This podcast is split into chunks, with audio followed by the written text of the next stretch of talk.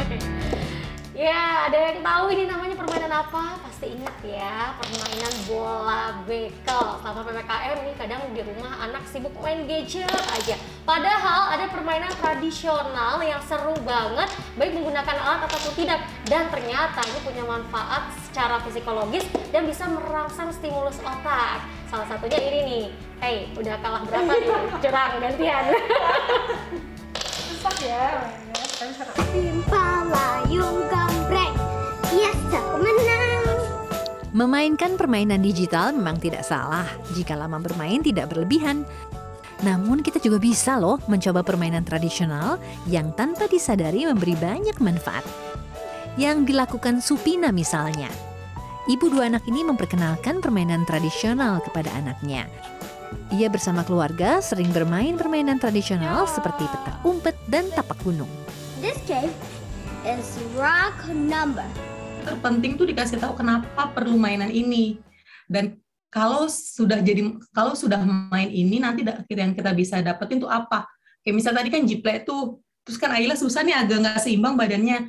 Makanya dikasih tahu kalau misalnya main ini terus nanti bisa belajar eh, kalau jinjit kaki satu itu supaya badannya seimbang supaya nggak gampang jatuh gitu sih. Palayung gambreng.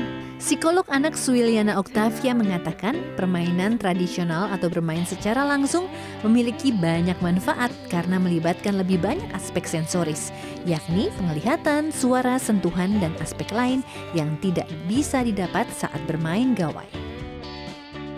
Nah, artinya permainan tradisional itu kaya melibatkan sensori manusia. Dan ketika makin banyak sensori yang terlibat, tentu otak ya lebih terstimulasi sehingga eh, ya bisa dikatakan lebih bagus ya. Jalan-jalan selalu dia. Jika anak sulit diajak bermain di luar permainan gawai, Suiliana menyarankan agar memulainya dengan hal yang disukai anak. Perlu lihat minat anak nih apa dan orang tua khususnya untuk remaja ya. Orang tua yang masuk ke minat anak remajanya gitu. Apakah mungkin art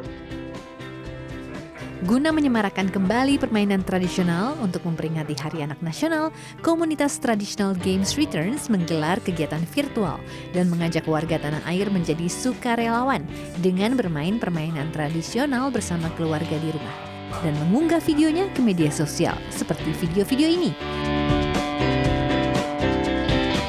Permainan tradisional bisa dilakukan dengan atau tanpa alat. Bukan hanya untuk anak-anak, tetapi juga remaja dan orang dewasa. bagaimana permainan tradisional dihadirkan mau itu yang pakai alat, yang tidak pakai alat. Nah, tidak pakai alat ini bisa yang berupa nyanyian, ampar-ampar pisang, pisangku baru masak gitu kan. Atau misalnya permainan tradisional yang lelucon, bahkan pantun pun itu juga permainan tradisional. Selain itu, kampanye bermain permainan tradisional digalakkan oleh Hope Worldwide Indonesia dalam kegiatan Waktu Indonesia Bermain yang digelar melalui Zoom untuk seluruh anak Indonesia. Kegiatan ini mengajak anak-anak bermain permainan tradisional dari rumah dan ditampilkan melalui aplikasi Zoom. Jadi, sudah tahu mau main permainan apa bersama keluarga sehabis ini? Tim Liputan CNN Indonesia, Jakarta. selalu kian kembali,